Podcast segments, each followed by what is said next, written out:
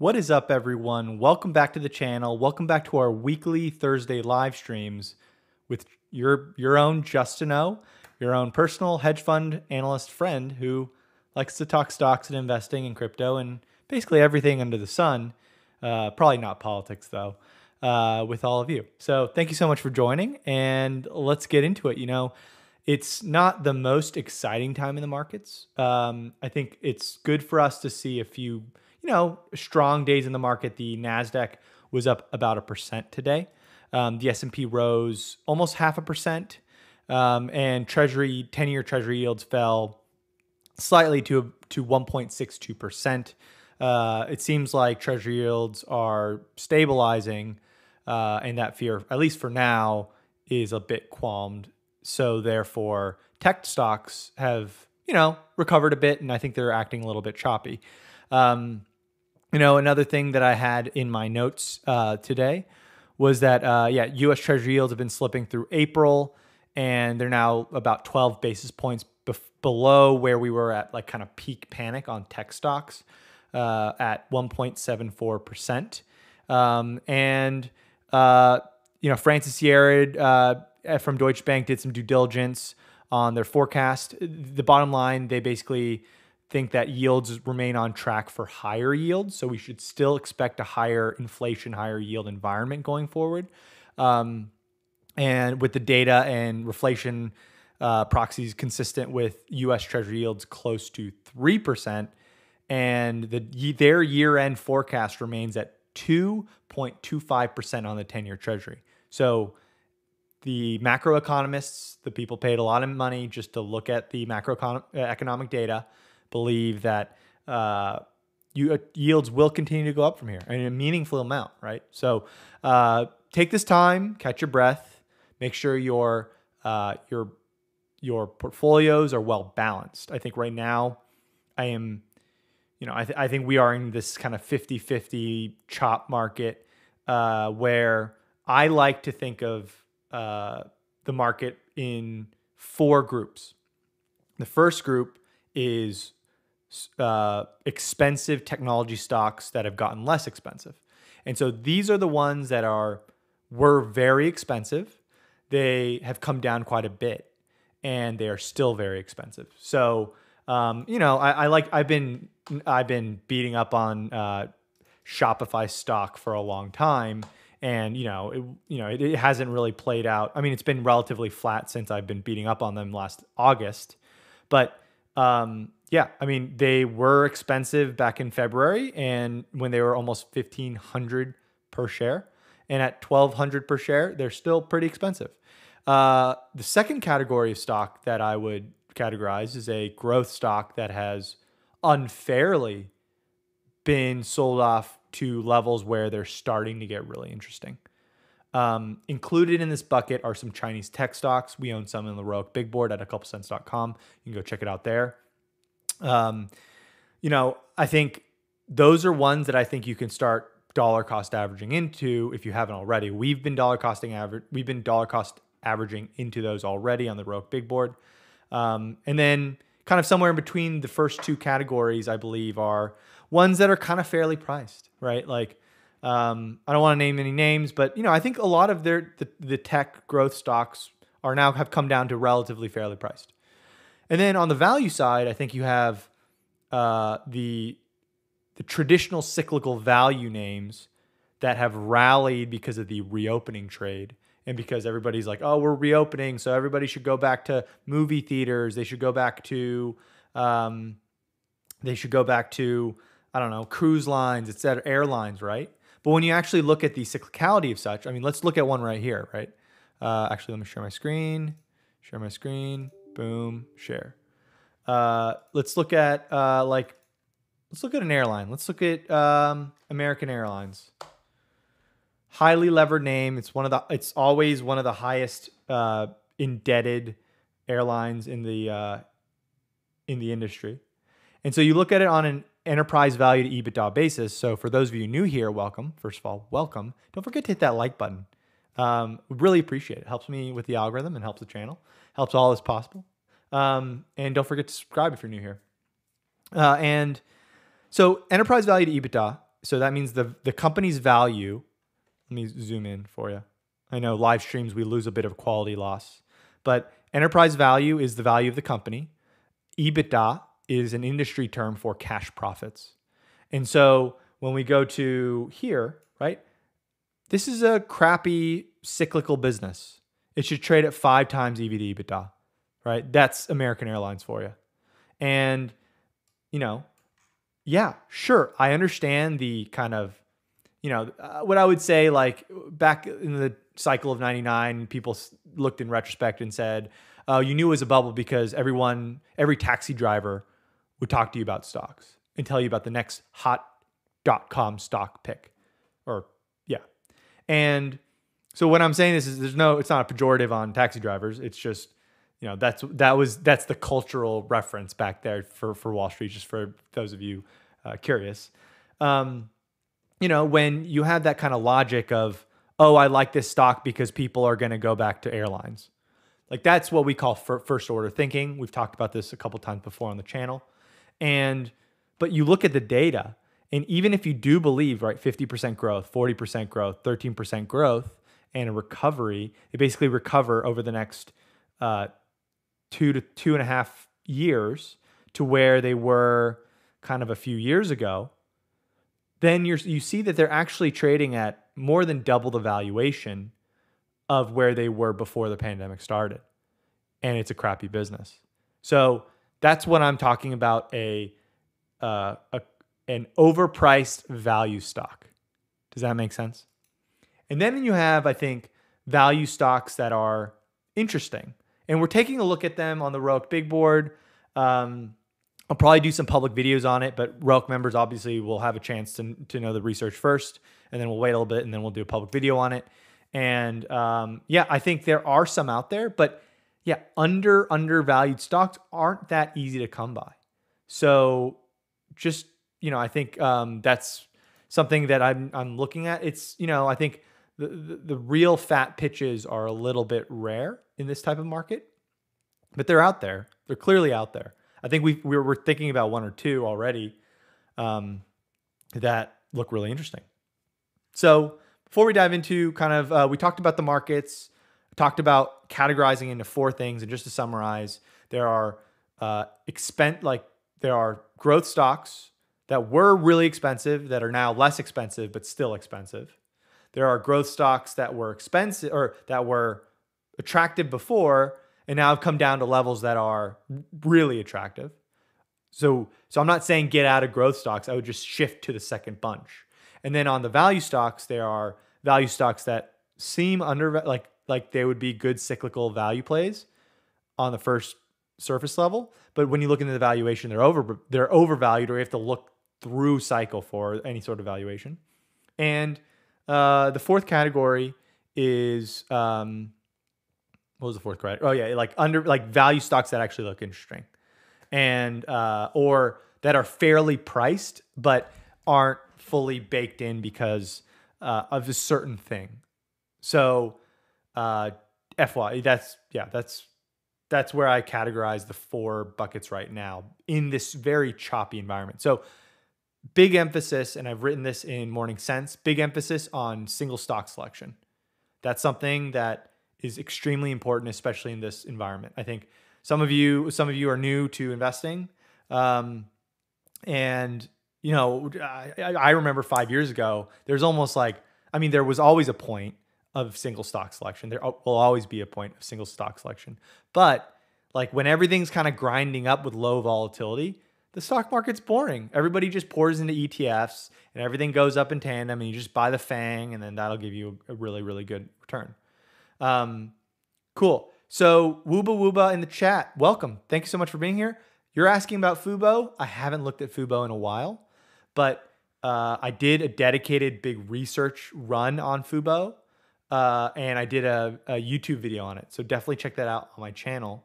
And uh, before we dive into it, I want to just say, you know, this these this content by an actual hedge fund guy, and you know, my op like taking my opportunity costs and letting like doing all this work to help everyone is first of all brought to you by you all all of you that smash that like button.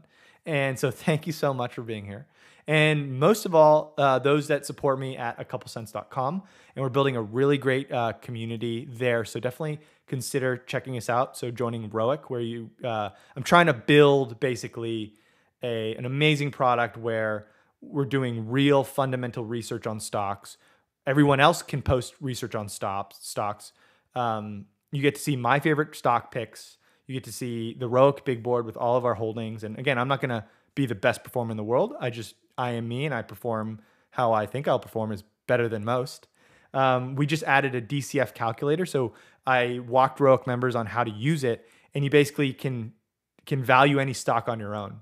And so definitely check that out. We do stock screens and all that stuff. And just a lot of content, right? A lot of content. And we also do two dedicated private streams uh, every single week for Roic members only, just to get all the, there's so many questions that come up. So just consider joining, supporting the content. Also, we're sponsored by Fundrise, which is my favorite way to invest in real estate, private, uh, diversified, private equity style real estate. Definitely check them out. Link in the description.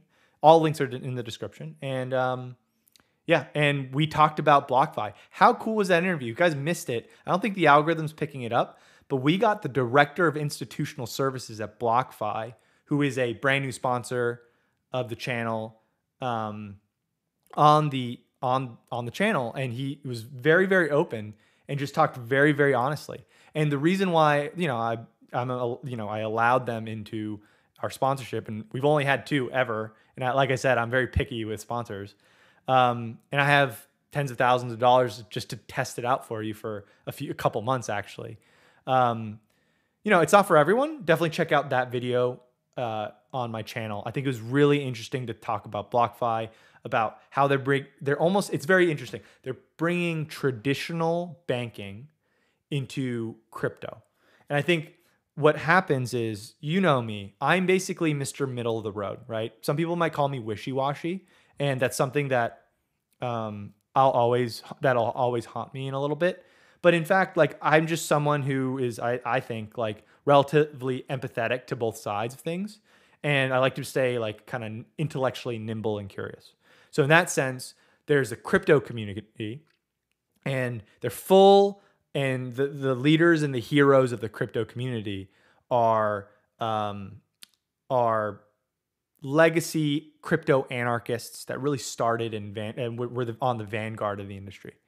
And you know, their whole M O, crypto's M O, is to uh, maximize the decentralization.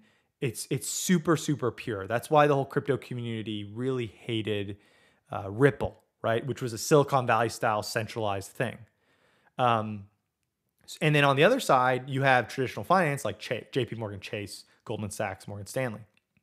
So um, the block, what like block, what I think is interesting is BlockFi is built by a bunch of people that I perceive to be kind of like me, like people that come from traditional Wall Street that are on the forefront of, of believing in crypto and wanting to evangelize crypto and doing it in a way that bringing traditional banking products to crypto. So they're going to bring like a credit card. I think that's really interesting. And so like, I almost like them as a sponsor so we can explore the crypto world through them, because I'm going to bring them on every single month. If they want to come back on, I told them that that's a requirement for us.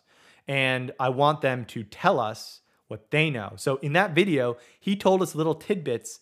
And I, I don't know if you, re if those of you on that stream, or you can watch the replay on this channel, I don't know if you caught it.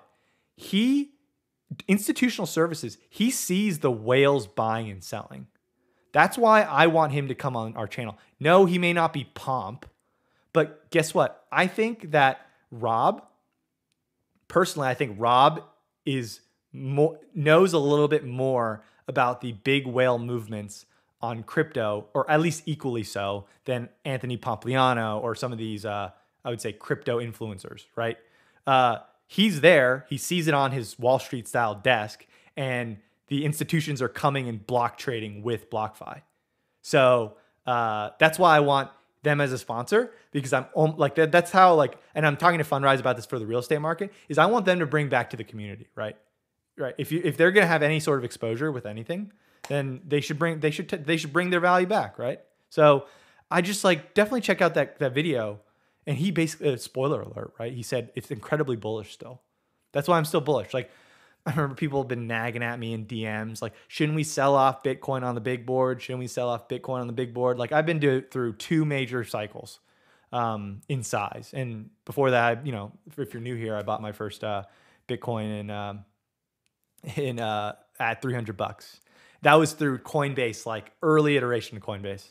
Um, so I'm still bullish on Bitcoin. Uh, I'm still bullish uh, in the stock market right now.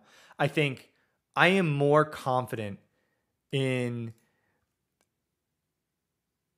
growth coming back, at least in tandem with inflation. Although I know the narrative this week is a little bit real estate bubble, real estate bubble. Uh, Ken, um, who just joined the team, he'll be... Uh,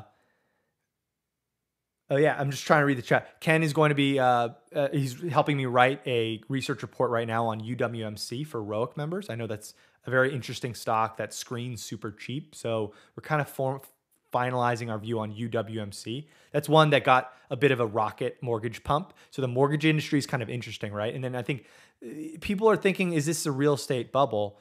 I did a dedicated YouTube video on if it's a real estate bubble on my channel uh, last week. Probably last week, I think. So definitely check that out. Um, so I'm bullish, bullish on crypto, but I'm cautious, right? I, I'm always, I'm never gonna be the exuberant guy, and I don't think I'll ever be the most bearish guy. So it's just level head, like try to keep a level level head throughout all cycles. So on the Roic Big Board, we are um, we are up seventy percent. Uh, We're still outperforming A R C. We're still outperforming the NASDAQ. I can't promise you that's always going to be the case. But, you know, I'm, I'm happy, even though we've missed a few interesting the ones that we've kind of sat on, and maybe we didn't trade in and out of things as perfectly as possible. I think we've done the right practices on the big board, traded in and out, uh, not in, not fully committing ourselves to anything. Um, yeah. And for those of you that don't know, I've been talking about it for a while. Spoiler alert, A T and T is one of my, is on the big board. I can't give away the full big board because ROIC members support me there. Um, but I, or I've listened to a really great podcast, which I tweeted. So you can go to my Twitter and like go to the link um, from, by Warner Media C E O today. He was on Peter Kafka's show. And uh, sorry, I'm getting some D Ms. Let me, give me a sec. Um, yeah, so, and... If, for those of you that don't know the thesis behind A T and T, A T and T is not just an internet and linear T V company and cell cell company. They uh, they uh, they also own Warner Media, Media, which is one of the biggest film studios in the world. They own H B O and H B O Max, which is to me probably third in terms of value behind uh, obviously Netflix and Disney Plus. And so definitely listen to that. I mean, if you're interested in the media world and don't just want to trust Justin for a juicy seven percent dividend yield for A T and T stock, go listen to that, right? H B O Max is one of my favorite streams. Like sometimes when you know a good product and the valuation's good, that's how you know a good investment, right? I mean, I caught Apple early because I got my hands on the first iPhone and I had already... Uh, I mean, I was young then, begged my parents for like a Palm Pilot. I begged them for a compact pocket P C. And I got my hands on an early iPhone that was only on A T and T at the time. And I was like, this is what I've been looking for. All the other stuff was garbage. And then I obviously, at that point, I didn't know the valuation front, but Apple never got so valuable like Tesla did. Tesla is, right? I think that's the enigma with Tesla. Tesla's so, it's, its valuation has run up so much, much higher than at any point in time you could have gotten into Apple, right? So um, anyway, cool. So that's that. What else do we want to cover today? What is today's building wealth? For those of you that uh, that um, want to, uh, I think I, I tweeted something that I got a lot of kind of feedback on. Um, you know, some people said I should write an ebook. Yeah, I mean, I'm I'm still scaling off of the C F O gig, so hopefully sometime in the future I can uh, I can write a. Uh, A, an ebook with some of these thoughts in a little bit more cohesive form because Twitter is a little bit um, not super, it's not super cohesive.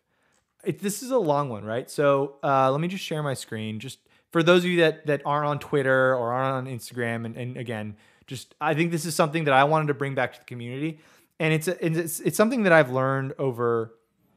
I would say I've been trying to get wealthy for since I popped out of the womb, right? It's just kind of in my bones. Um, but I wanted to just emphasize, go to my Twitter. I mean, you don't need to subscribe if you don't want to. I'd like you to, but um, my number one piece of advice for those of us seeking financial freedom, which is that's the whole point of this, right? Is focusing on the escape velocity of money, and that I have this whole like, like, like thesis and theory of the gravity of money, because money has its own gravity because spending costs are the same across the board. And it's something that obviously like progressive tax theorists and regressive tax theorists we talk we learn about very early. But I think like when the rubber hits the road, like that star, that that cup of Starbucks coffee, that Chipotle burrito, and just those groceries and rent all cost the same to us. And it's relatively inelastic depending on, you know, your social strata.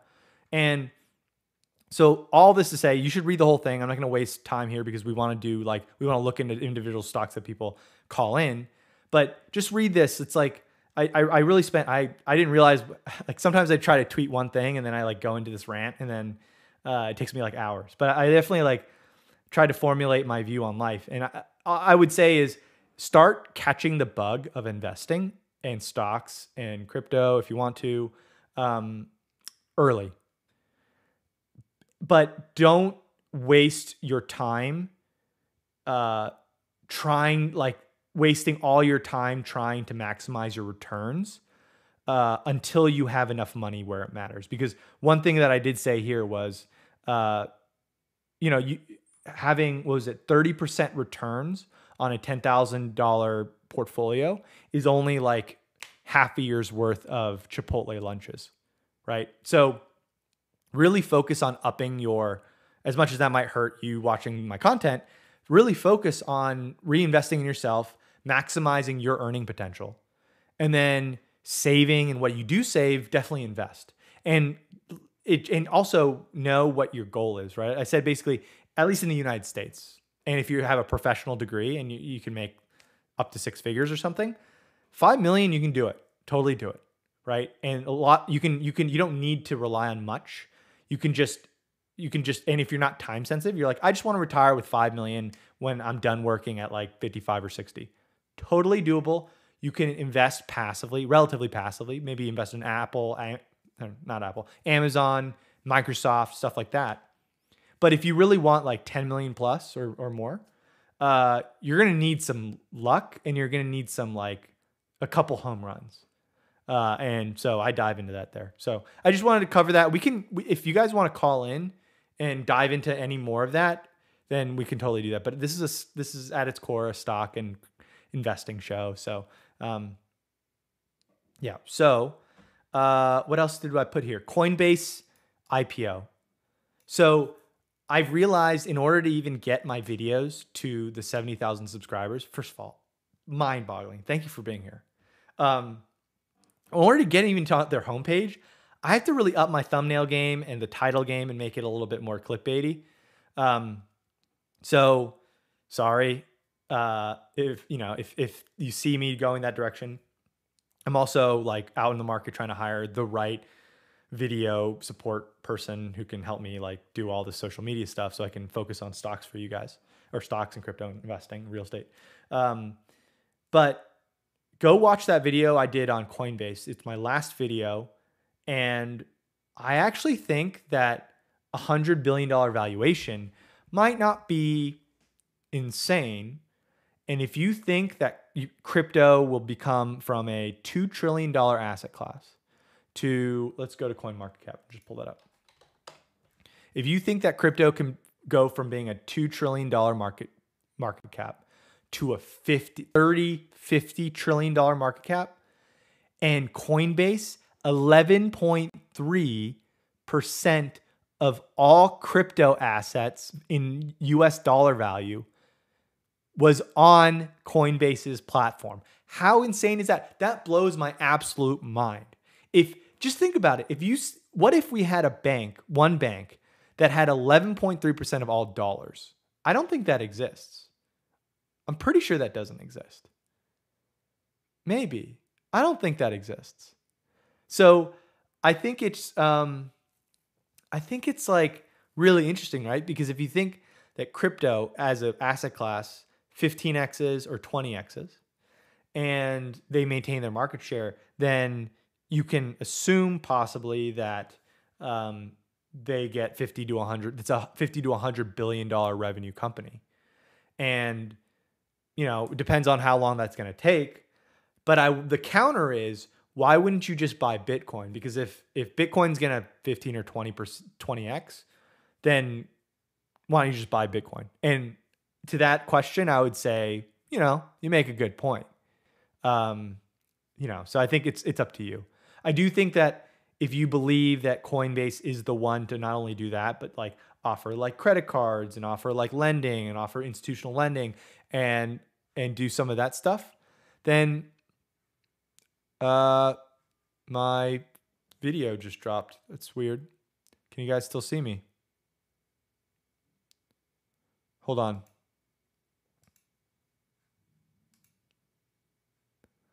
My video just dropped. Let me restart my phone or my uh, my camera.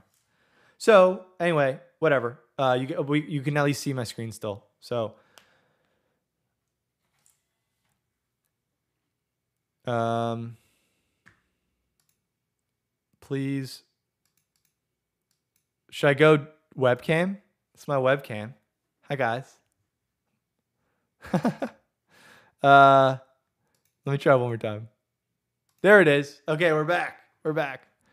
Um, we're back. I don't know what that was about.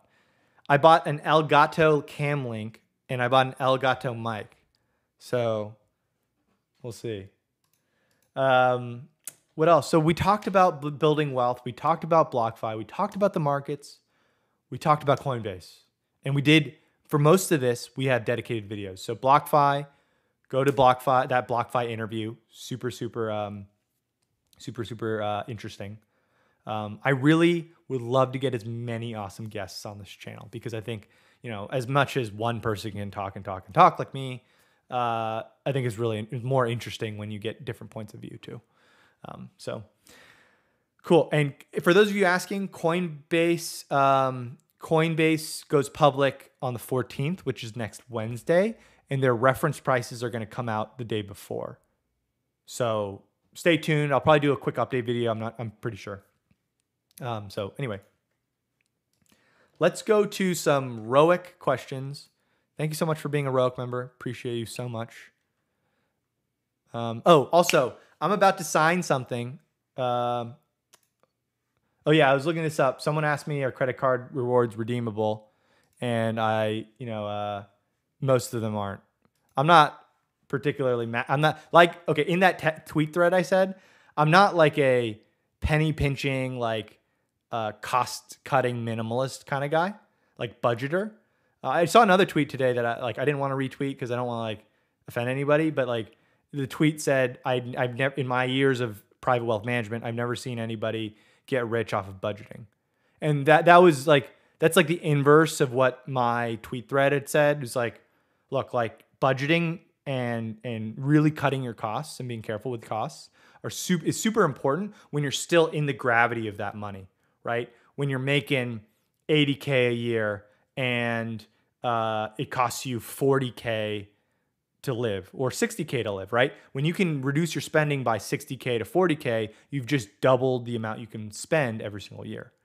But when your um, when your earnings go up so much, or your Um, your invested assets are a million dollars or more or whatever, like cutting pennies don't really matter because even on a hundred thousand dollar portfolio, a two percent move on the NASDAQ, let's say it's all invested in the NASDAQ, a two percent move on the on the portfolio is like a year's worth of Chipotle, right? So like, yeah, like I'm not gonna eat Chipotle, I'm gonna like make my own Chipotle bowls, right? Like that takes time. It takes a lot of energy and time. And so yeah, just go read that tweet though. I don't want to get too bogged down there. Um, first of all, if you haven't smashed the like button, please consider doing so. It's maybe like half a calorie. and it really helps me in the algorithm. So thank you. Thank you. Thank you. Um, and uh, let's go to, sorry. So I know the camera's shaking. I have a crappy desk. I just bought a like stand that like anchors to the desk, but that's why I was like five minutes late, but it's actually like, um, it's still really unstable. I need a camera guy, guys. That, that's why I'm out in the market trying to hire someone. But it has to be in person. Um, all right, let's go. Let's go. Uh, let's go to some voicemail questions, and then then we'll we'll flip flop between voicemail questions and Roic Roic topics. Let's let's handle a Roic topic first.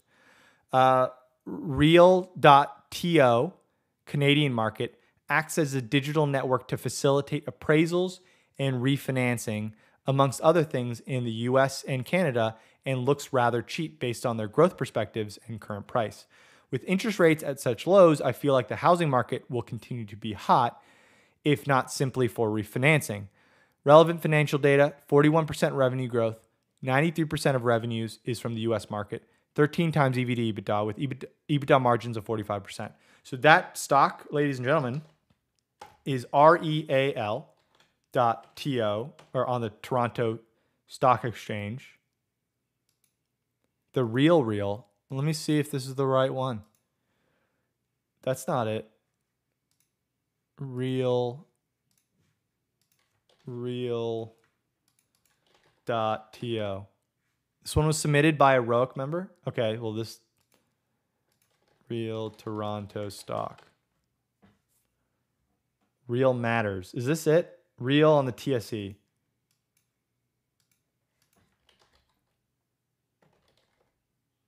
Okay, real dot. Yeah, it's on the Canadian Stock Exchange or Toronto Stock Exchange.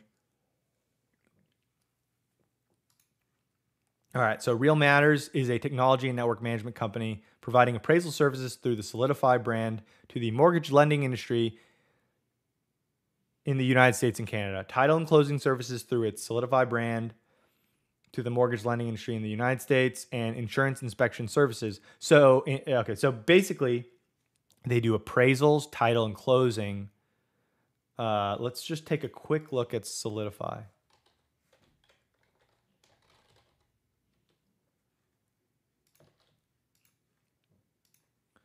So the, the right appraiser on every order, every time. Uh, our services, valuation, so appraising, and title, and settlement. Um, okay. Let's see. Let's see the... They've been tanking. They are half priced where they were when they peaked in the middle of twenty twenty. And they're about where they were at the beginning of the pandemic. Um, valuation and price target. Okay, so they are growing this year, or they grew in twenty twenty through the pandemic. And let's, and these are their expected growth, forty percent, forty-five percent EBITDA margins. And they're trading at just under a billion dollars in valuation, this number right here. Oops. And uh, so that puts them at about eleven times. Yeah, I mean, we're already halfway through this. So yeah, I would say eleven times forward EBITDA. Not a crazy valuation at all. Why Solidify for lenders? Scalable, compliant solution, technology-based marketplace where independent field professionals. Oh, so these guys are like the Upwork or Yelp of... It's like a marketplace where appraisers, notaries, attorneys post their services, and lenders get to use them and refer to them. That's in, that's interesting. That's an interesting one, right? Um, okay. You know, I think the real estate market's really interesting because if if if interest rates go up, this is something that we are going to do some more work on. If interest rates go up, that's usually in isolation bad for real estate. Uh, because when interest rates go up, people can afford less on a monthly payment. So house prices are pressured and therefore, and homes become less and less, uh, less and less affordable. But with rising interest rates, you also have conceptually rising uh, G D P growth, hopefully healthy inflation and healthy growth. You have inflationary pressures, but you have you have like productivity and G D P growth, which is inherently deflationary, that mitigates inflation to the target two percent of the Fed, right? And then uh, when you have that happen, um, hopefully with G D P and productivity growth, you also have wage growth. Now, we have a wage growth problem over the past decade or two in the U S. Wages have stayed relatively stagnant, and that's why I think socialism and communism has never been more in the public like discourse. And the reason is, I think the wealth gap has gap has widened because wages have re- relatively stayed the same and asset prices have been spiked up. And guess who owns assets? It's rich people. Only the wealthiest people own um, own like stocks, bonds, and real estate, right? So when when a bunch of money is printed and that goes into assets and that pumps up asset prices, you think like your local like service worker owns a bunch of stock? Like the answer is no, right? And so asset stocks go up, stocks go up, like real estate goes up, et cetera, and the wages go down. So all I just say, right? So this is macroeconomics, and it's like, what's going to happen in the real estate market? My my thought is, I don't think we're going to see massive. I've been saying this on the channel for a while. I don't think we're going to see much. Sorry, my lighting is like off. Let me turn on the light.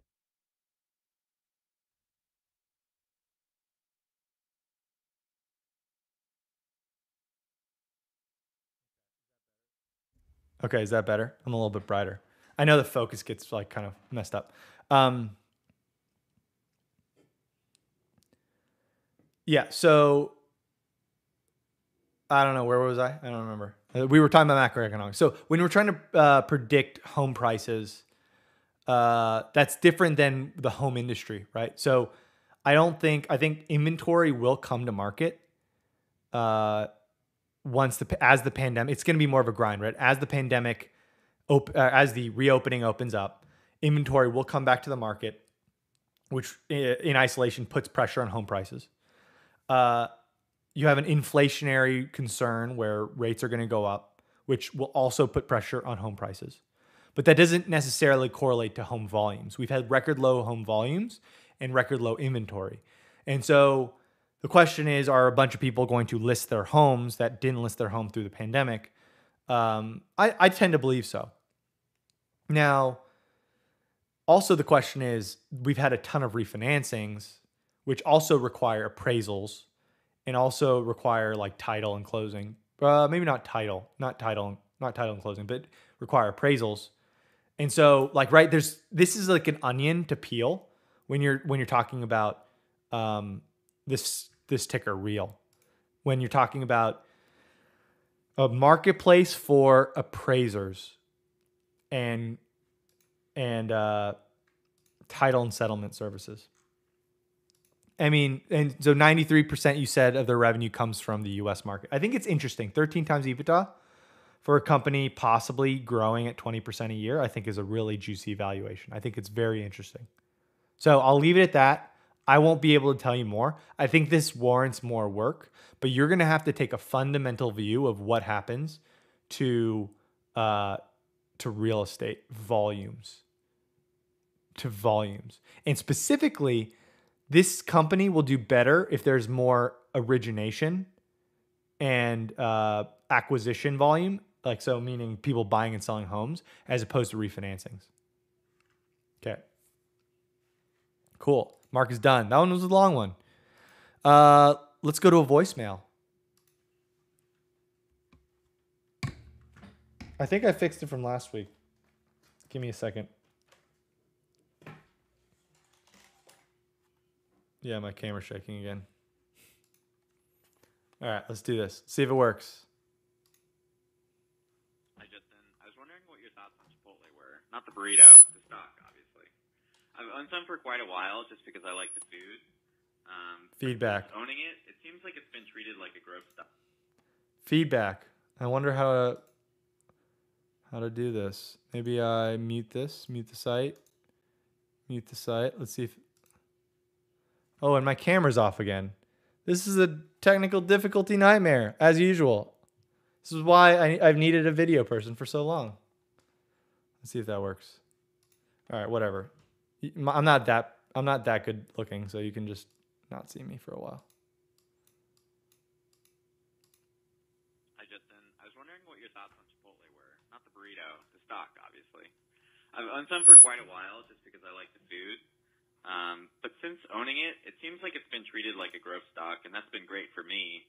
But intuitively, I just don't understand how it could keep growing, as it's pretty much everywhere I go nowadays. I'm curious what you think about companies that might be towards the end of their growth cycle and are becoming on the verge of more value or blue chip stocks. Thanks. All right. Um, let me try to fix my like camera. That's this cam link is it's been working all week, and it obviously has to not work when I have my one live stream of the week. Okay. Well, anyway, this will be a faceless channel now. Uh, is the camera working? The camera doesn't look like it's working to me. You know what? Okay. You can look at me. Here's my webcam. Cool. All right. Um, the question was about Chipotle. The question was about, Uh, how can this thing keep growing if it's on every corner? And it's kind of like that um, that uh, that like Starbucks problem. So like just oh okay, so we're back. Um, let's look at Starbucks.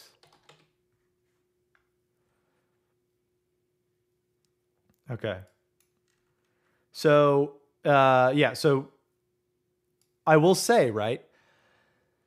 This is how we think about things. And so it's not necessarily a move from growth stock to value stock. Excuse me. Um, it's really growth stock to, does it flatten out, or does it, does the management team uh, know how to keep driving value, right? Starbucks is a really great example of a management team and a company that's so focused and works really well that there are more than, it's like more than uh, Starbucks on every corner sometimes. Like I, I see a Starbucks there and I start, see a Starbucks there, right? Um, it's kind of like that Subway problem. Uh, but Starbucks has been able to add more additional and additional services.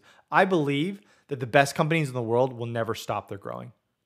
I believe left unchecked, Amazon will grow. I mean, as long as Bezos is still the chairman and his lieutenants are still like of the Bezos mindset, they'll keep growing at a ten percent plus clip forever because they'll find something to reinvest in, even if it isn't uh, coffee, right? So a prime example of Star is Starbucks, right? They proliferated by being um, a good vibe. You know what to expect. Uh, very, very strong. Some would argue burnt tasting coffee. But like when they were on every corner, people were like, oh, their growth wasn't going to be great.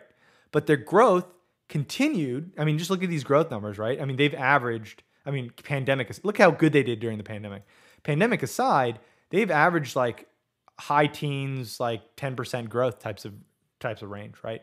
And that's because they've been able to layer in like, oh, now the pink dragon drink. I mean, now like, I don't know if, how many of you that are on TikTok. Like uh, now there's this drink where it's like a boba clone where you get like an iced green, treat, green, green chai tea latte with brown sugar syrup. And they, they're just being really, really creative. I mean, they added food years back um, and they're, they're testing out. I remember they were testing out alcohol. So there's never, you're never boxed into a corner to being an inflationary growth. So just keep that in mind. Now, Starbucks... Or sorry, now Chipotle is really interesting. And if we want to go, if we want to be cute about it, here, let me, I'm going to spoil something for you guys. So if you're a Roic member, we update this every quarter for some, uh, well, our site's being slow. Sorry, I'm not Facebook. Facebook went down today. Isn't crazy? Facebook crashed today. Never mind. Um... Okay, so this is Bill Ackman's portfolio as of year end. Chipotle is his biggest position, sixteen percent, right? And he's a value guy. Very interesting. I don't get, we did a, uh, I have a series for Roic members of like building a D C F. And we did that with some, uh, a group. Uh, I recorded a Zoom, like multiple Zoom sessions, and it looks overvalued to me. So I don't really get it, especially since it's a restaurant at its core. Uh, You'll see like th- twenty sixteen is where they had the cilantro uh, E. coli, I think the poisoning, which scared a bunch of people away. But they've been adding queso. They've been adding these things that maybe their traffic doesn't increase, but the ticket size increases.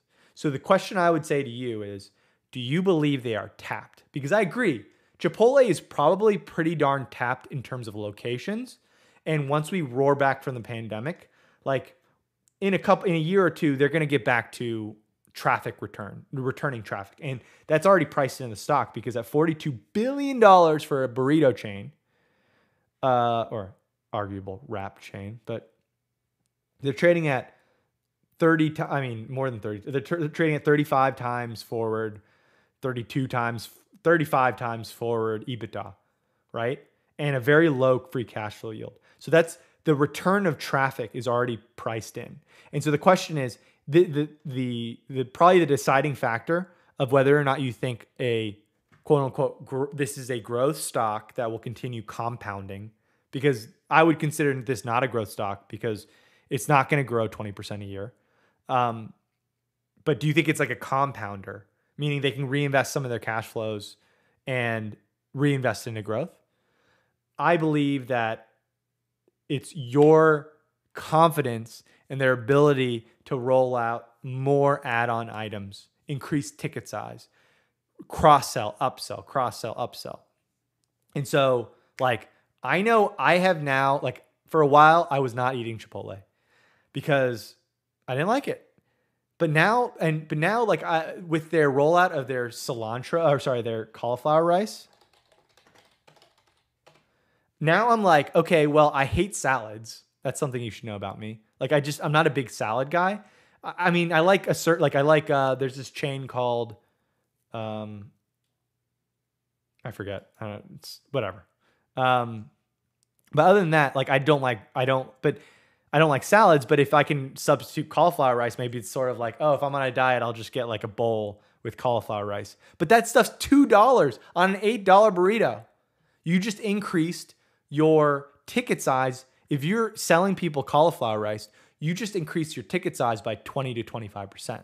And that's right there, twenty-five to twenty-five percent, twenty to twenty-five percent growth on the attach rate of guac, of of cilantro, or sorry, cilantro cauliflower rice, or or their uh, um their uh what's it called? Queso.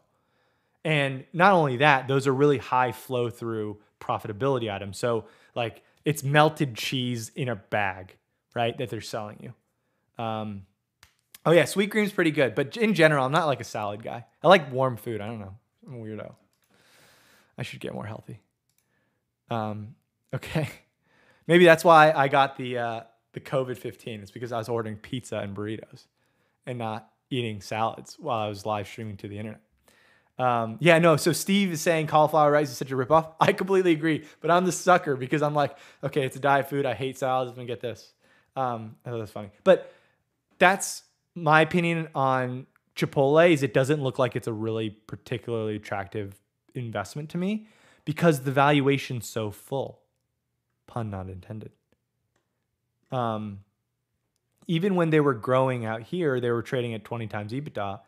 I mean, now that, I mean, it's just a very high valuation for a, what I would believe is a five to ten percent grower, right? Is there, I mean, I, I'm a little probably more bearish on their growth rate, but again, maybe they just offer a bunch of stuff. Maybe they go like quesaritos and they start, they, maybe they roll out margs, margaritas. Can you imagine like Chipotle margaritas? I don't know. I don't like restaurants and I don't like retail because restaurants and retail really are fickle, right? I mean, one E. coli outbreak destroyed their revenue and their valuation for a year. And you can't really predict that. You can't really predict that. Cool. Let's do, let me get a water break, and then we're going to do issuer direct, ticker I S D R. Let me pull that up. I S D R. Uh, this is a um, a question from the Roic community. Thank you very much. I'm going to take a water break.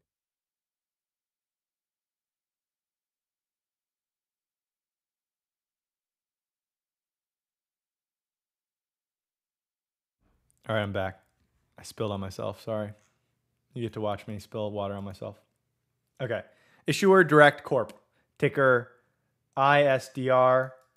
Uh, been super choppy for since they popped in July two thousand or July twenty twenty. Um, let's see. I S D R. Blah, blah, blah, blah. What do they do? So this is the question. I S D R is a tech company that offers a cloud-based subscription platform for businesses providing media and communication management. It has a market cap of eighty-five million dollars with twenty million dollars of cash on its balance sheet and almost no long-term debt. It has been growing at twenty percent in the last three quarters and has seventy percent gross margins. And even better, it's a profitable com- company. It's a hidden gem which no one knows about. What are your thoughts? So these last two questions, if If these last two questions don't convince you to join the Roic community, I don't know what will. Like, my favorite part of the thing isn't even the research or the big board that I provide. It's like meeting really smart people that catch on really quickly and can help find us like really cool stocks. Um, so that's just, that's, I just want to say that. So thank you for, for being a Roic member and, and, and fi- potentially finding us a hidden gem here.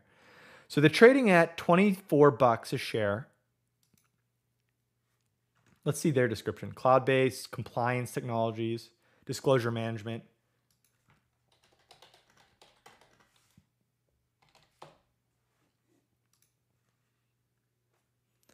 Virtual meeting alternative. No, I don't want that. Uh, disclosure management. File any S E C doc, document from our EDGAR filing platform. So this is for public companies.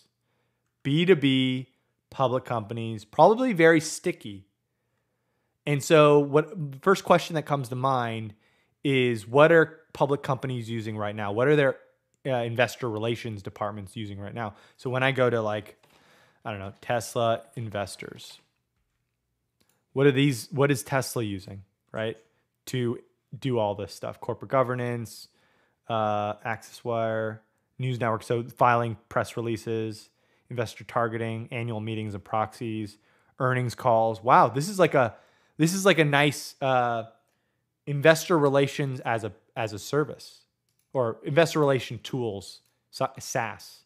Okay, so now we kind of understand what they do. eighty-five million dollars market cap. Okay, so you're saying eighty-five million dollars. Okay, so ninety million dollars market cap, seventy-one million dollars enterprise value. And they're growing slowly but steadily. Small business. Growing at twenty percent over the last three quarters. Whoops. twenty percent over the last three quarters. Okay, you're right about that. twenty percent over the last three quarters. I wonder why.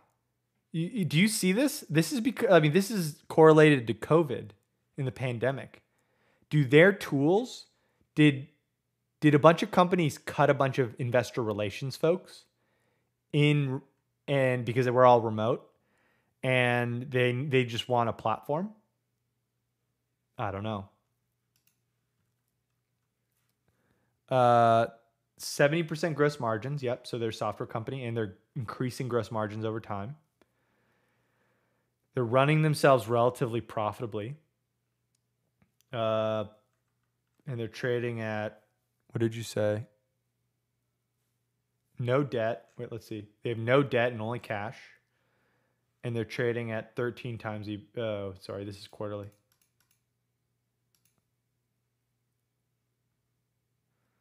Um, they're trading at fourteen times EBITDA.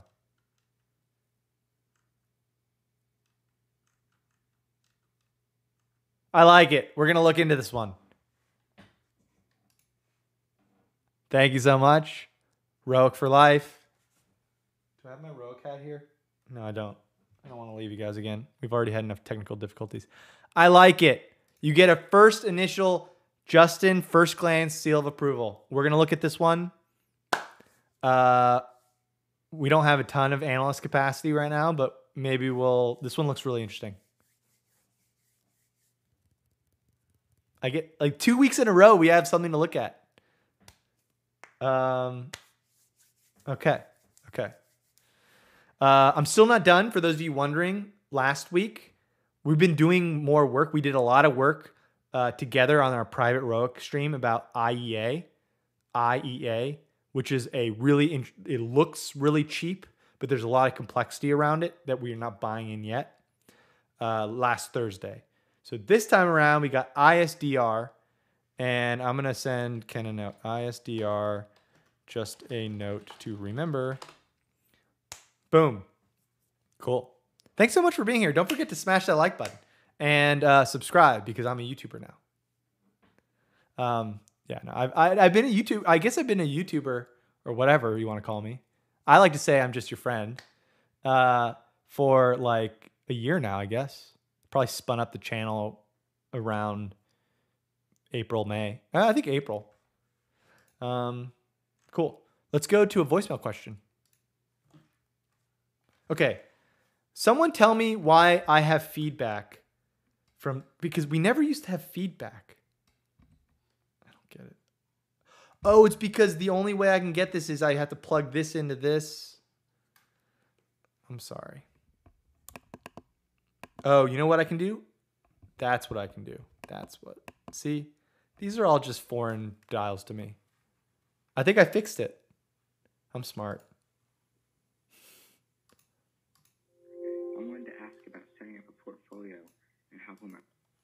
Hey, Justin. Never mind, I didn't. I'm a ROIC member. I wanted to ask about setting up a portfolio and helping my mom as she's about forty. Um, I set her up with compounders at twenty-five percent of her account, growth at twenty-five percent. Hold on, Kaya. Value at ten, speculation at five, and inflation hedges at twenty. Inflation hedges, I mean gold and Bitcoin and, and such. And also a uh, seven percent allocation to Fundrise. What do you think about this? Is this too risky? I wanted to know, um, you know, what you think so I could help make sure my mom can maximize her gains while also staying safe, as she'll need this money in a few decades from now. Thank you. I appreciate the help. This, I'm just going to say, this Elgato thing has so many dials and stuff. I think I fixed it. But um, yeah, sorry, Kaya. You got cut off a bit by my incompetence. I'm very competent in finance, very incompetent in audiovisual. Um, so the question is, setting up a portfolio for her mo- his mom, forty, uh, forty-five years old, uh, compounders is twenty-five percent of the account, growth is twenty-five percent. Uh, Value. Let me let me actually re re. I'm sorry, I waste you guys' hey, time. It's Kaya. I'm a ROIC member. I wanted to ask about setting up a portfolio and helping my mom as she's about forty, forty-five, and um, I set her up with compounders at twenty-five percent of her account, growth at twenty-five percent, value at ten, speculation at five. And inflation hedges at twenty. Inflation hedges, I mean gold and Bitcoin and, and such. And also a uh, seven percent allocation to Fundrise. What do you think about this? Is this too risky? I wanted to know, um, you know, what you think so I could help make sure my... Yeah, so I think it's a relatively risky portfolio uh, unless she doesn't need to use the money for another ten to twenty years. Uh, I personally think gold's market share is going to be at least mitigated by Bitcoin.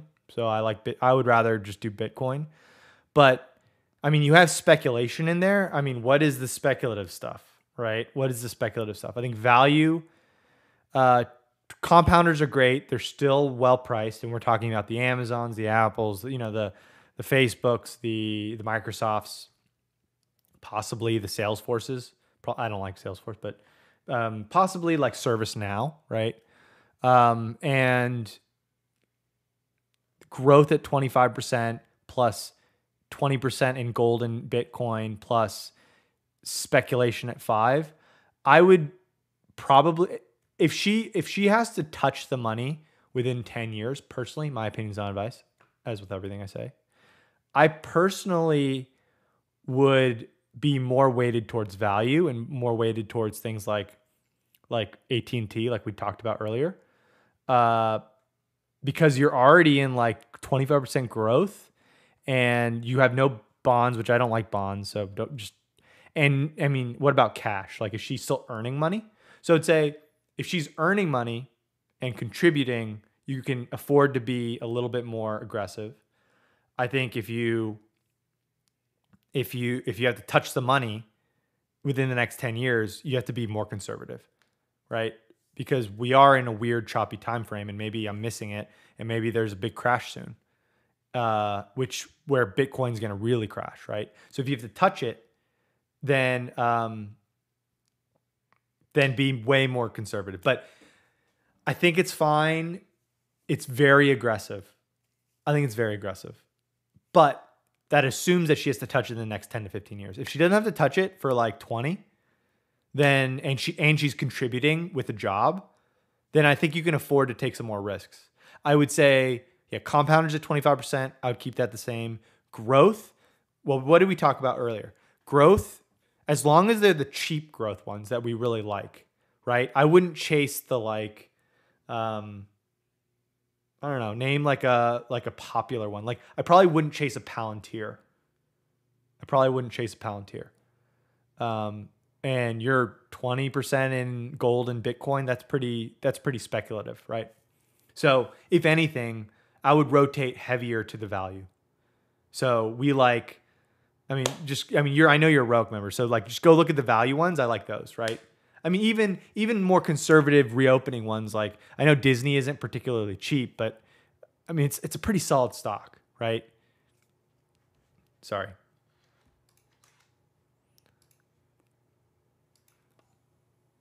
Hey, Justin, this is Pablo. Um,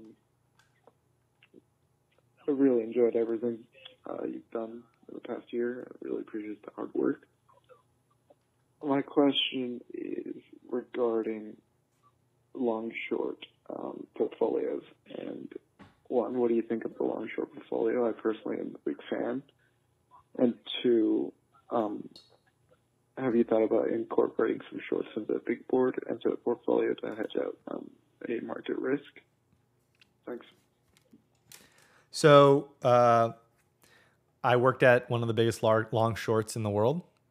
Uh, we were still long biased. The market tends to go up. Um, long shorting, especially being net neutral, is basically dead on Wall Street, and it has been for a long time. I'm not a quant, so I can't particularly tell you exactly why. Um, but I do know it's a usually underperforming strategy. Uh, I think shorting stocks, as we all saw with GameStop, can really cut against you. really, really, really be detrimental. I think you have to be right about so much more, so much faster in order for your shorts to work.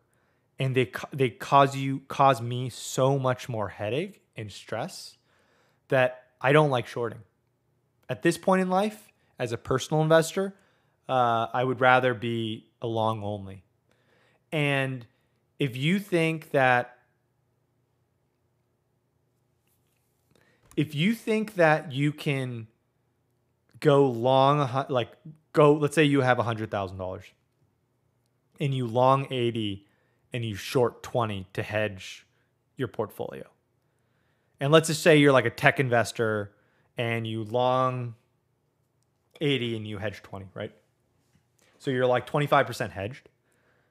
I mean, why wouldn't you just go long seventy-five and have twenty-five in cash? Like I, like I understand the math of like being the, the math of being long short only works when you're using margin and when you're using leverage. So you have like, when I was at the C, the big C, right? The big C word, there was like a huge quantitative statistical at PhD department dedicated to risk management. And um, and the only reason, so you, so the, the book at any given time would be like net long or net, usually net long, right? So you, meaning more longs than shorts. But that kind of institution has the ability to leverage up a ton. And so uh, if the market goes up a little bit, they're net hedged and they're only making a little bit of money, but then they juice those returns by with leverage. And it's kind of a bit of a house of cards. And in order for that to work, like you're, in order to really hedge out all the risk, I have to go long T S M C and short uh, Intel. I need to go long ServiceNow, short uh, Atlassian. I need to go long Microsoft, short Apple, right? Uh, you that's what we call isolating alpha and hedging out beta, which is like market volatility conceptually. In the real world, I think it's more muddy. Uh, so I'm not confident enough as a professional, as someone who makes, like, I can go back and make a lot of money being like a stock selector, and I'm not confident enough in myself. So it's very, very hard for me to believe. I don't, I've not met one person that's actually like that confident. Because I may not like a stock, but yeah, I, I may not like a stock, but I could be wrong. I can, you can be wrong more often than you're right.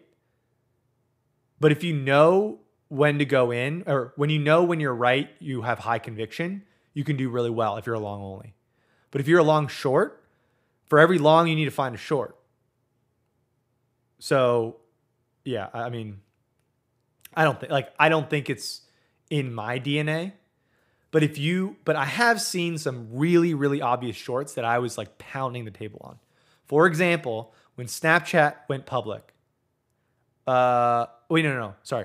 When Shake Shack went public, banging the table, I hate this company, boom, boom, boom. Cause you look at the, you look at the valuations, and Shake Shack was at the time, I don't know if you guys know Shake Shack. It's like a urban Danny Meyer, like upscale ten dollar burger joint that's in all the airports, fancy airports. Um, they were only in New York City and like a select really high-end places. So they're um, they're both like their uh, their what we call A U Vs or average unit volumes were like six million dollars per year or something.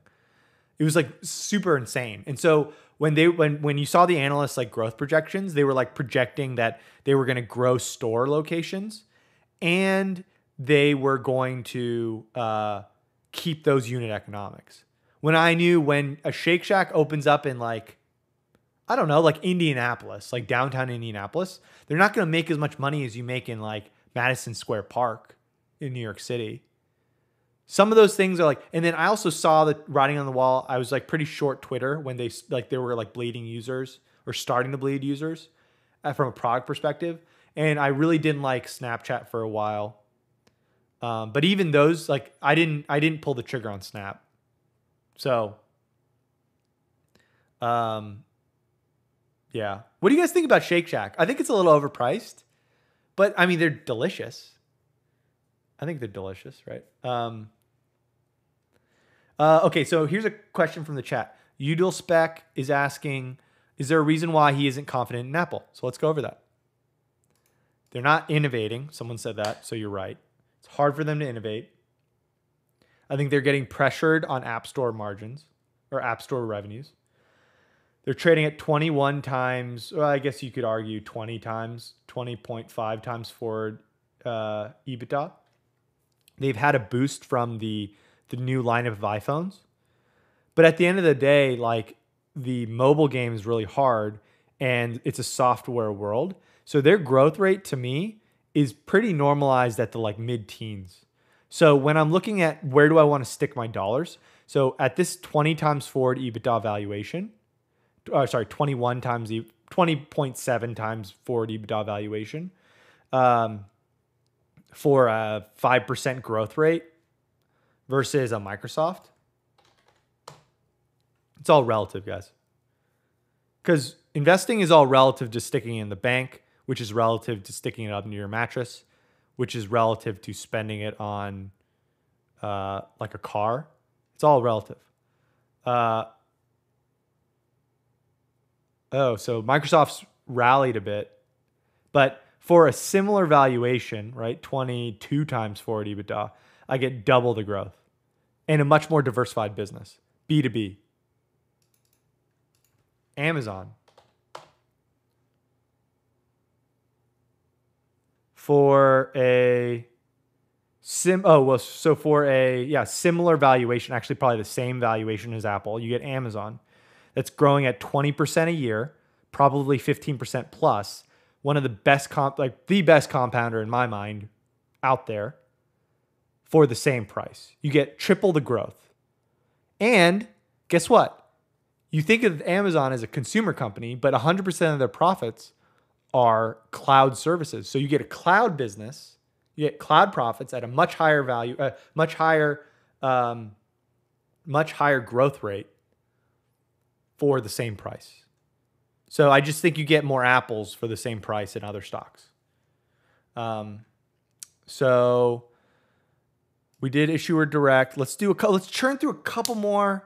Uh, I think we have three more voicemail questions before we move on. Don't forget to uh, smash that like button for me. Uh, we have three hundred thirty-six. Maybe we can get to, I don't know, like three hundred fifty likes, maybe. Maybe three seventy-five.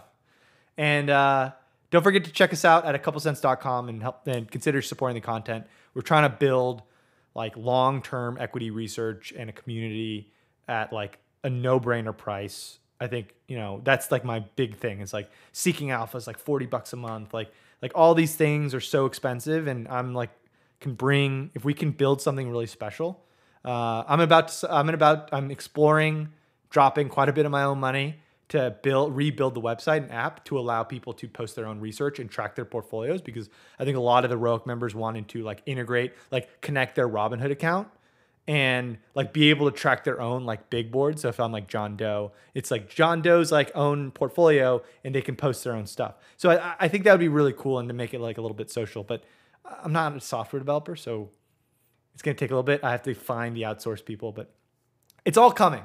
Ho hopefully by the end of the, um, uh, by the end of the, okay, so this is doing it again. Um, hopefully by the end of the year, we can roll it out. I would hope sooner. I think this works. I have to switch between my, that's so weird. Uh, I have to switch between my webcam and my my like D S L R um, to, to fix it.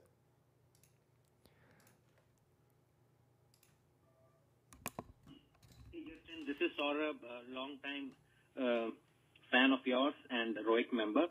Um, I just wanted to ask you a question. Back in February, you took a call and you kind of sold off your high conviction growth stocks to make space for cash. And I felt it was pretty counterintuitive at that time, but my oh my, uh, you really uh, read the tea leaves. So don't you think now is also a time to move into cash and kind of increase your overall cash position from maybe five to fifteen percent? What are your thoughts? Love your work. Take care. Thanks, Rob. Uh, thanks for calling in. I'm actually pretty bullish right now. Uh, I, we just posted a new research report um, on uh, a couple cents dot com is a premium one for Roic members. And uh, it, I, it was a summarization of a economic um, research, like macroeconomic research report that suggested a potential drop, um, potential drop in the stock market. But all economic indicators I'm seeing is that we're going to continue to grow. My, my base case scenario is that we grind higher for the next year. So in that sense, I don't think, I don't think increasing our cash position to fifteen percent is the, is on my priority list. But again, maybe that's a little counterintuitive, right? I think this, like, let me pull up the NASDAQ.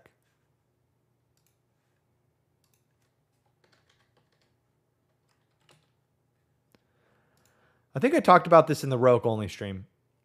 I thought this, so yeah, you're talking about February when we increased cash, meaning selling off our, our growth stocks. And, you know, we called it, we didn't play it perfectly, but I, like I said, I'm not, I told you I'm not going to play everything perfectly, but I'm going to try my best. Uh, we did, we did call it a bit. And I thought this was super health, healthy con- consolidation, because what you didn't see during this period of time is from January to April, these stocks have grown. If you're talking about a thirty percent grower, or let's call it a twenty-five percent grower, let's call it a twenty, twenty-eight percent grower, right? So a, a real growth stock, twenty-eight percent grower. That means from January on the NASDAQ to April. So that company has grown by eight percent in a quarter, right? Therefore, the valuation has gone down by eight percent. So when something trades flat, but is inherently a growing company, it's getting cheaper, right? And so that's what we really saw with Facebook, right? It was dead money we were holding, whatever. We held Facebook. You guys know Facebook's been on on the radar, on the big board since inception in August, and we've been holding dead money, and it's finally rallying, because at a certain point, you can't argue with a company growing twenty percent a year. Although, is Facebook up again? Facebook was down today. Facebook is up again. Congrats. Um, yeah, you can't argue with Facebook posting quarterly numbers of growth twenty-five percent a year in revenue. So uh, I think the, the NASDAQ pullback, the tech stock pullback, was really healthy. And I'm pretty bullish. Now, that might change on a dime as I listen to really smart people and really smart macroeconomists like talk. Uh, but yeah, I just, I don't feel scared right now. So I think I'm going to stay like, I mean, I think I like staying generally ten percent cash, but yeah, I mean, I don't know. I, I, I'm not, it's not like the main thing on my radar. Okay. This Elgato mic has so many controls, and like it. Hey, Justin, uh, Roic member here. Um, really appreciate what you did and you're doing uh, right now for all the members. Um, my question is about a new SPAC, uh, M U D S, uh, which is taking uh, TOPS trading card company uh, public. Uh, it seems like their revenue, you know, is growing at a pretty good, you know, twenty-two percent, and uh, just want to see what your take is on that company. Uh, again, the ticker is M U D S. Thank you. Yeah, this is a really cool one. So MUDS, uh, or MUDS, ticker MUDS, is acquiring TOPS, and TOPS like makes uh, baseball cards, and I hope you all know that um, that N F Ts are all the rage. N F Ts, Nancy, Frank, Thomas. I don't know that, whatever. Um, first of all, can I get a side note in the chat? I have the chance to have a really high profile crypto guest who wants to talk about N F Ts. And it's a pretty well-known name in the crypto community. I lean towards getting everybody who wants to talk, who's educated and and uh, is a relatively high-profile person. Um, he invented a high-profile like crypto. Would you guys want him on the show? So let me let me let me know, okay? Just, that's just something to leave in the comments below. Um, yeah, let me let me see. Wait, hold, CoinMarketCap. Yeah, he basically uh, founded a top fifteen or top twenty crypto on CoinMarketCap. So, and he wants to come on and talk N F Ts. I know I'm not a big N F T person. For those of you that want to, um, I tweeted about N F Ts. Uh, so go to my Twitter. Let me see what I said about N F Ts, just so we're on the same page.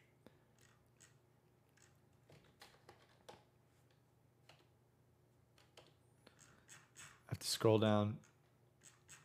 N F T, N F T. What did I say about N F Ts? Okay. Here's here's I'll show I'll show the screen. So let's just what, read this really quickly, because sometimes like I, I do research and I write, and then it's like I have to remind myself what I what I think. Okay. Here's what I think about investing in N F Ts versus Bitcoin. Time for a thread. Buying N F Ts are akin to buying art and music, but as I understand it, without well-established royalty or resale rights. So an N F T's value as art is only what another enthusiast is willing to pay for it. Uh, N F Ts don't have intrinsic value like financial assets, utilities, or commodities. Companies, bonds generate earnings, and utility assets and commodities are used to make, th- make or do things.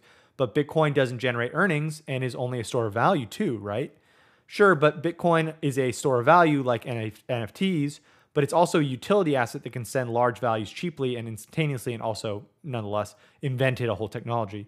Uh, Bitcoin's value grows exponentially the more people are using the network. So like how Venmo works, the more Venmo users there are, the more valuable the Venmo network is. So the more Bitcoin owners and users there are, the more valuable the Bitcoin network gets, because it's the like it's the network of money. But as more people buy N F Ts, I can't really say the same thing about your one out of fifteen thousand LeBron Top Shot dunk or your one out of one thousand dead mouse pick. Um, to make money, both of these things need to happen, right? First of all, popularity needs to increase for your dead mouse picture or your insert whatever, Metallica N F T. Um, and the creator can't keep printing a ton of their stuff and flooding supply, right? So there's a reason why values often increase after a famous artist's death. death. It means the supply and scarcity is locked. It's also why even good artists that produce too much work have mediocre values. Returns equal lower supply and higher demand, there, which so you need low supply and high demand. Like you can't have super high supply and super high demand. Uh, like you need kind of both, um, or one, you know, one forced to outstrip the other. Wealth can one hundred percent be made and stored in N F Ts, just like art. Uh, but just like art, N F T returns are highly unique to specific dyna- the specific, ah, I can't speak. The specific dynamics of a piece. Will it get more popular? Will the creator stop selling so much? If and the N F T economy grows, we could still all lose our money if we individually buy the wrong pieces. Because of these reasons, N F Ts are not really scalable invest- investments. Just treat them like buying a painting, a rare whiskey, playoff tickets, or limited run sneakers. So your number one priority should just be to have fun, because unless you're like a, a sneaky billionaire on our channel, like you're not getting the Mona Lisa or you're not getting a Beeple, right? For sixty-nine million. Very nice. Um, so thanks for the feedback. Uh, okay. So everyone's saying yes. Okay. So you guys won't judge me if it's like deep into the crypto sphere, right? Because some people, I have had like the occasional comment, like stick to stocks or whatever. Like, so I'm just open-minded. So, um, so, okay. So what I was going to say, we're talking about TOPS. Okay. So we're talking about TOPS, MUD stock. They, they announced that they were acquiring MUDS. So they're at ten sixty-nine. Uh, let's, let's take a quick look. This might be our last one, or maybe we can get to another one.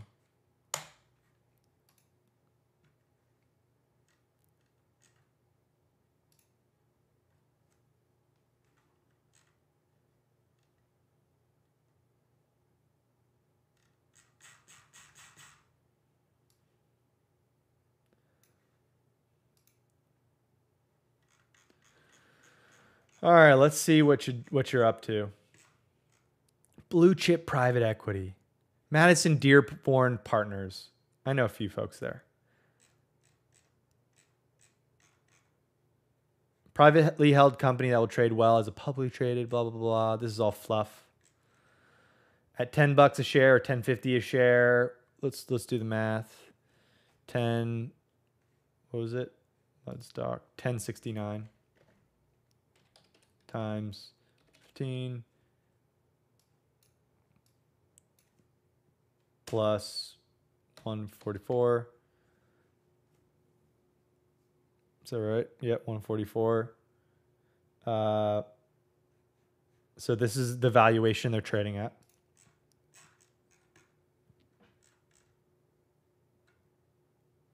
Tops at a glance. five hundred sixty-seven million dollars in revenue, ninety-two million dollars in adjusted EBITDA. They sell physical, like, baseball cards and Star Wars trading cards and stuff. They do some interactive apps, gift cards, and confections. Oh, man, they sell push pops. Do you guys remember that? Ring pops? Oh, man, the nineties are calling back to me. Push pops. I haven't seen one of those in forever. Okay, Mickey Mantle rookie card sells for a record five point two million dollars. And if I'm not certain, but if you guys are going to ask me if N F Ts are in a bubble, I think it's a, um, if I had to guess, I think it's in a short-term bubble. Long-term, I think N F Ts as a whole are going to do really well, which is why I dropped for my international folks. Remember, I dropped to buy Flow. When did I say that? This is why you guys should tune in and, and smash that like button. Because I said to buy Flow, that I really wanted to buy Flow. I believe that was like here. I have to go back. It was a while ago. And it's already like almost doubled since then. But unfortunately, us Americans can't buy Flow. So I really like Flow. It's Dapper Labs. Um, look them up. They're the ones who are uh, making basically N B A Top Shot and a lot of these. Uh, a lot of these uh, U F C crypto kitties are all made on Dapper by Dapper Labs on the Flow blockchain. Um, so that's why I like that. So I wonder what TOPS is getting built on. Okay, I P. Okay, it's not my cup of tea. I'm not a baseball guy either, so. Influencer collaborations. Um, Gary Vee and Steve Aoki.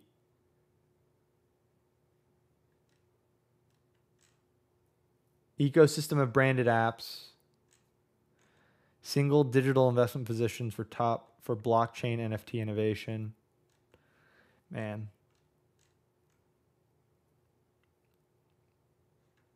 Integrated dis- distribution and payment platform for the world's top digital brands.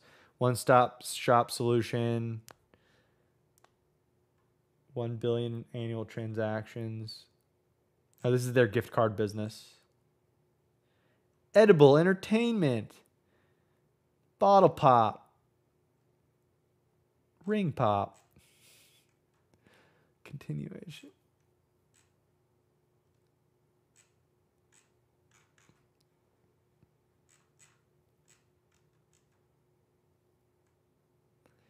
Alrighty, they think they're going to grow twenty percent in twenty twenty-one and twelve percent thereafter, one hundred million in EBITDA. Accelerating EBITDA. Well, I'm this is I'm gonna nitpick here as a bank. This is banker speak here. This is banker speak here, because you would say accelerating means inflecting, right? This doesn't look accelerating to me. It looks like linear growth to me. So this is this is not right. Um,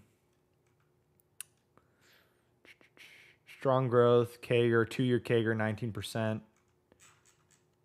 Adjusted EBITDA margins. They think EBITDA margins go down. Interesting. To fifteen percent.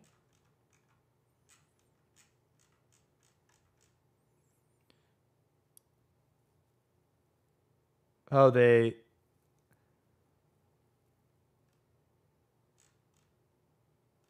Okay, so their valuation, twelve and a half times EBITDA.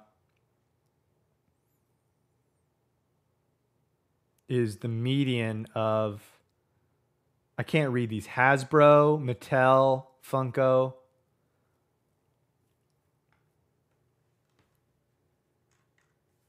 Was that nuts? Hostess? I don't really see why they would be that. Okay. So at the end of the day, they're trading at thirteen times EBITDA.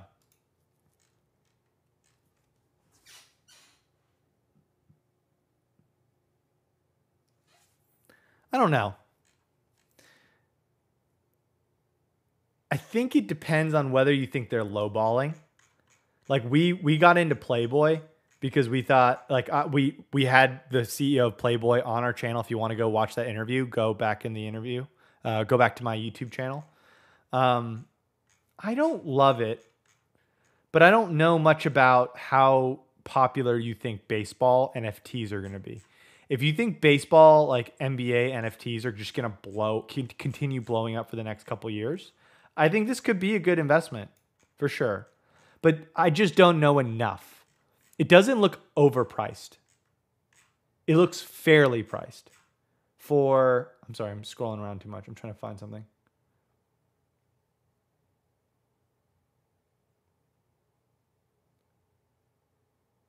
It looks fairly priced for this growth. If they believe that, yeah, like in two years, let's see. Yeah, like twelve times two-year forward or two-year forward EBITDA. That seems pretty reasonable to me. So in order to win here, you, they're going to need to blow out earnings from expectations, which they're giving us their expectations. So you need to think that they're lowballing this and they're not in including potential just smash hit upside from N F Ts. Um, cool. Shampoo says he made a ton off Playboy. We added that to the big board just in time. That was pretty good. Um, let's do one more question very quickly, and then I think we have to we have to tidy up here. Hey, Justin, it's a Roic number here. Um, I was wondering, what do you suggest for someone who just has like a fun account and, you know, Webull? Um, I have like a thousand dollars, and I was wondering if you would advise possibly buying something like call options on some of your new stock picks on the Roic Big Board, um, just as a way of leveraging money with a smaller account. Thanks a lot. So, uh, if you don't, if you remember correctly, when we, um, so the question is, just for fun money, should should he just like buy call options? Like, I like options because it's inherent leverage, and it's like, if you're going to treat that account like betting on sports, then call options are much more like betting on sports, right? Because you're basically, um, what am I doing? Because you're basically saying this either happens or that goes to zero. Similarly, like I watch a Conor McGregor fight and I bet on Justin Poirier, and I either Justin wins and I make money, or I like Conor McGregor wins and I lose all my money. So that's kind of like a call option, right? Um, I agree. Like, if you're just going to do it for fun, like options are really fun. I think they're just fun.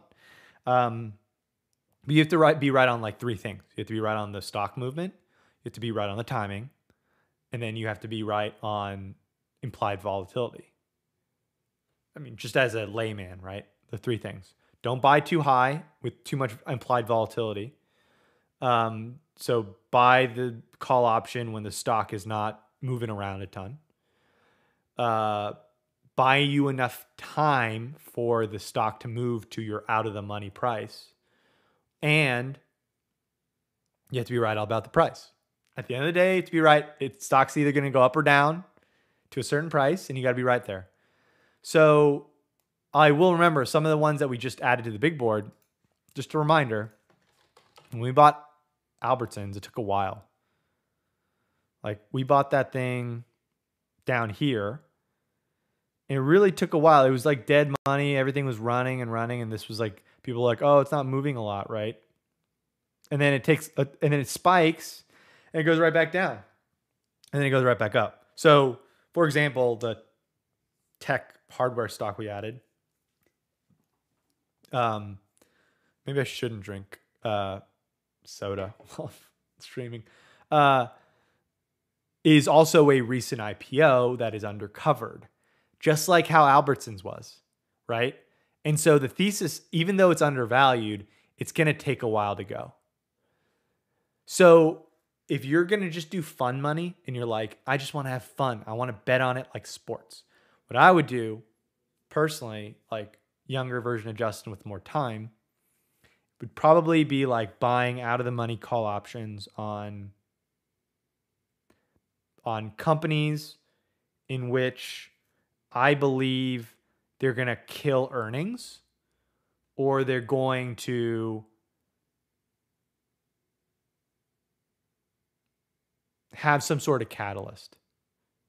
So, for example, if you have a view on Disney and you think they're underpriced based on the return to Disney parks, that's a that's a two to three quarter thesis, right? So you want to buy out of the money call options like a year, right? A year with expiry a year from now. So it gives you a, some a couple quarters for them to report. But then you're going to have time decay, right? So even that one's not really like super, super fast. Um, I'm trying to think.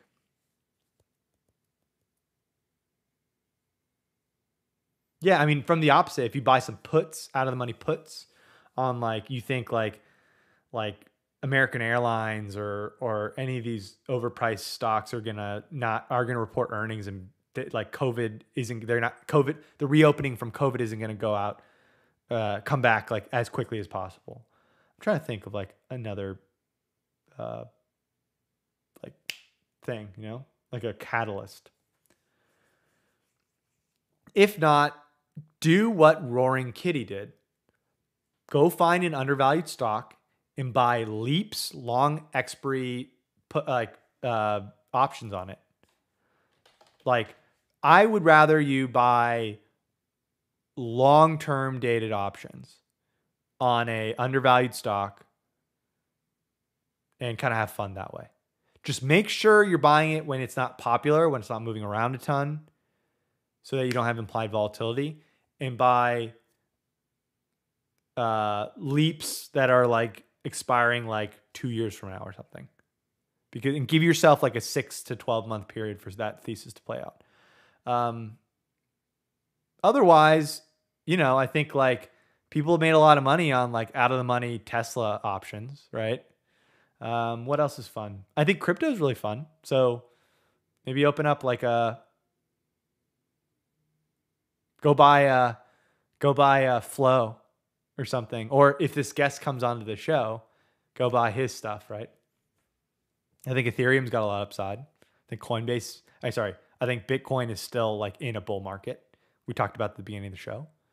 And uh, yeah, cool. Well, thank you so much. We're already running over an hour and a half, I believe. Uh, before you head out, don't forget to hit that like button and uh, smash that subscribe button if you're just new here. Also, again, like sign up for, oh, we just changed our format for Morning Sense, which is our free daily email newsletter. Lots of short snippets and a lot more of my analysis every single morning. So definitely sign up there.